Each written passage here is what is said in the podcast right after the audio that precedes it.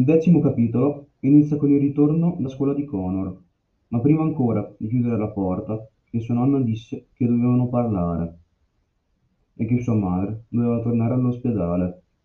Connor restò impalato e disse: Cos'ha? La nonna sgranò gli occhi per un istante e rispose che sentiva tanto dolore e che le medicine che prendeva non erano più efficaci.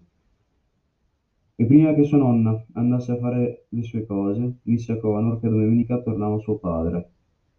Suo padre tornava dall'America, colui che non vedeva da Natale di due anni prima, e la cui nuova moglie pareva sempre avere improvvise emergenze che gli impedivano di venire o a trovare più spesso.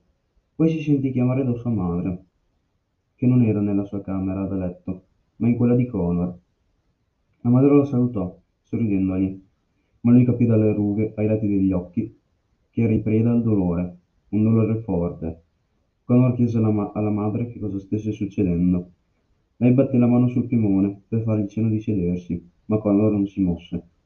Lei sorrideva ancora e passò il dito sulla stoffa pronta- trapuntata del piumino, e dopo una lunga chiacchierata la madre lo abbracciò e disse che la sua assenza doveva tenere d'occhio il tasso.